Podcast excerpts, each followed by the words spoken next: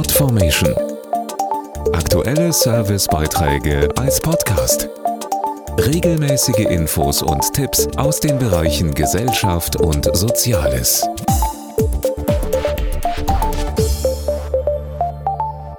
Es ist ein ganz besonderes Datum, der 8. Mai. An diesem Tag endete vor 76 Jahren der Zweite Weltkrieg in Europa.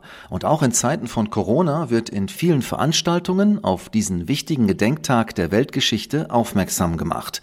Wenn auch teilweise in kleinerem Rahmen oder digital.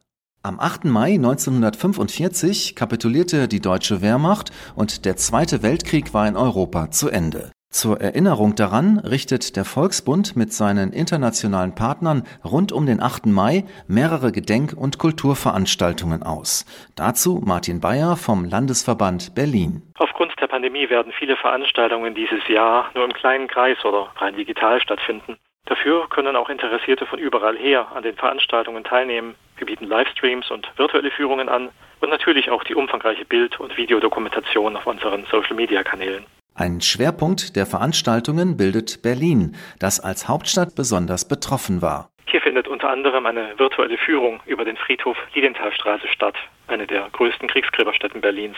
Junge Menschen stellen einige der sehr unterschiedlichen Biografien der dortigen Kriegsopfer vor. Auch 76 Jahre nach der Befreiung von der nationalsozialistischen Gewaltherrschaft ist die Erinnerung an die Taten und Opfer wichtig.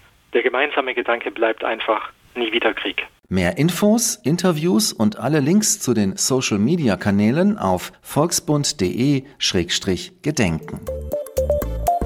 Podformation.de Aktuelle Servicebeiträge als Podcast.